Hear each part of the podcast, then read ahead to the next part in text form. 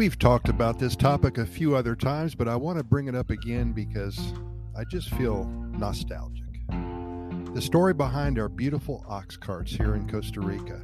What a tradition it is, spun into the culture here, moving from a necessity in the 1800s to a beautiful display of what Costa Rica is all about present day. A huge part of the culture here in Costa Rica, the beautiful ox cart. The ox cart was once used as a principal way to transport coffee and sugar, corn and pineapples across the country to both Punta Arenas and Limon, two ports located on the Pacific coast and Atlantic coast, respectively. Ox carts today in Costa Rica are mostly used for parades and celebrations and are indeed considered one of the icons of our Costa Rican culture. The ox cart was originally brought over from Spain in the 1500s. They were structurally improved and made bigger here in Costa Rica. These colorfully painted wooden ox carts, known as carretas in Spanish, are now well known around the world, and since 1988, the ox cart has been a symbol for the national labor movement here in Costa Rica.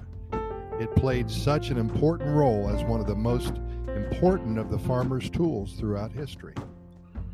Ox carts were not used only in Costa Rica, but still are used in many rural areas around the world. However, the Costa Rican version of the ox cart is now famous for their unique and colorfully painted designs, which include patterns, local species of flowers, many types of animals, Costa Rican landscapes, and even family portraits painted on the side. No two ox carts in Costa Rica are painted the same way. The painting of ox carts have been passed down in families for generations, and in the town of Sarchi, located just north of San Jose, you can see a huge version of the ox cart. it's so big, built especially to show the pride of these families. It was built in 2006 and is now displayed in the center of town. Be sure to stop by when you're in the area. It was in Sarchi that the tradition of painting ox carts in Costa Rica all began. The story is told that in 1902, a farmer wanted to arrive at church on Sunday mornings with his family in a more respectable and spectacular fashion than they have been for the past 10 years or so. He and his family used their ox cart, the same one he used to take his crops to market to go to church. It was dirty, it stunk, and it was not a good way to pay respect to the pastor and to God and to the other parishioners. One Monday morning, he started painting his beat up ox cart. On the following Sunday morning, the family arrived at church in high fashion. The ox cart was adorned with at least 10 different vibrant colors with patterns of corn stalks and likenesses of their children, toucans and sloths, and drawings of the sun and moon. After the service concluded, many of the churchgoers gathered around the family's ox cart. They were all in awe of such beauty. That created a monster in every one of them. the following Sunday morning, a dozen or so ox carts arrived, adorned with vibrant colors as well, and the next Sunday, at least 50 ox carts arrived in splendid fashion. The families living in Sarchi had a competition going among themselves to see who could paint the most beautiful ox cart. From that day forward, the tradition of ox cart painting was born. Every farmer and their families who lived around the area of Sarchi began painting all of their ox carts, and to this day, the tradition lives on. Getting back to the role of the ox cart in Costa Rica, around 1840, the growing of coffee was at its peak. Quickly, Costa Rica was becoming known around the world for its quality coffee.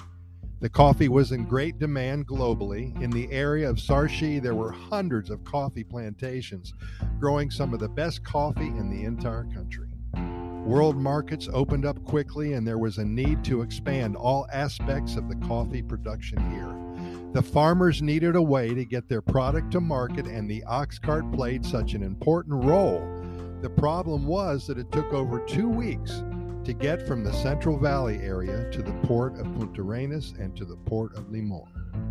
Thousands more ox carts were built to step up the task at hand, and by 1890, about 50 years later, a railroad was built from the Central Valley area to the port of Limon.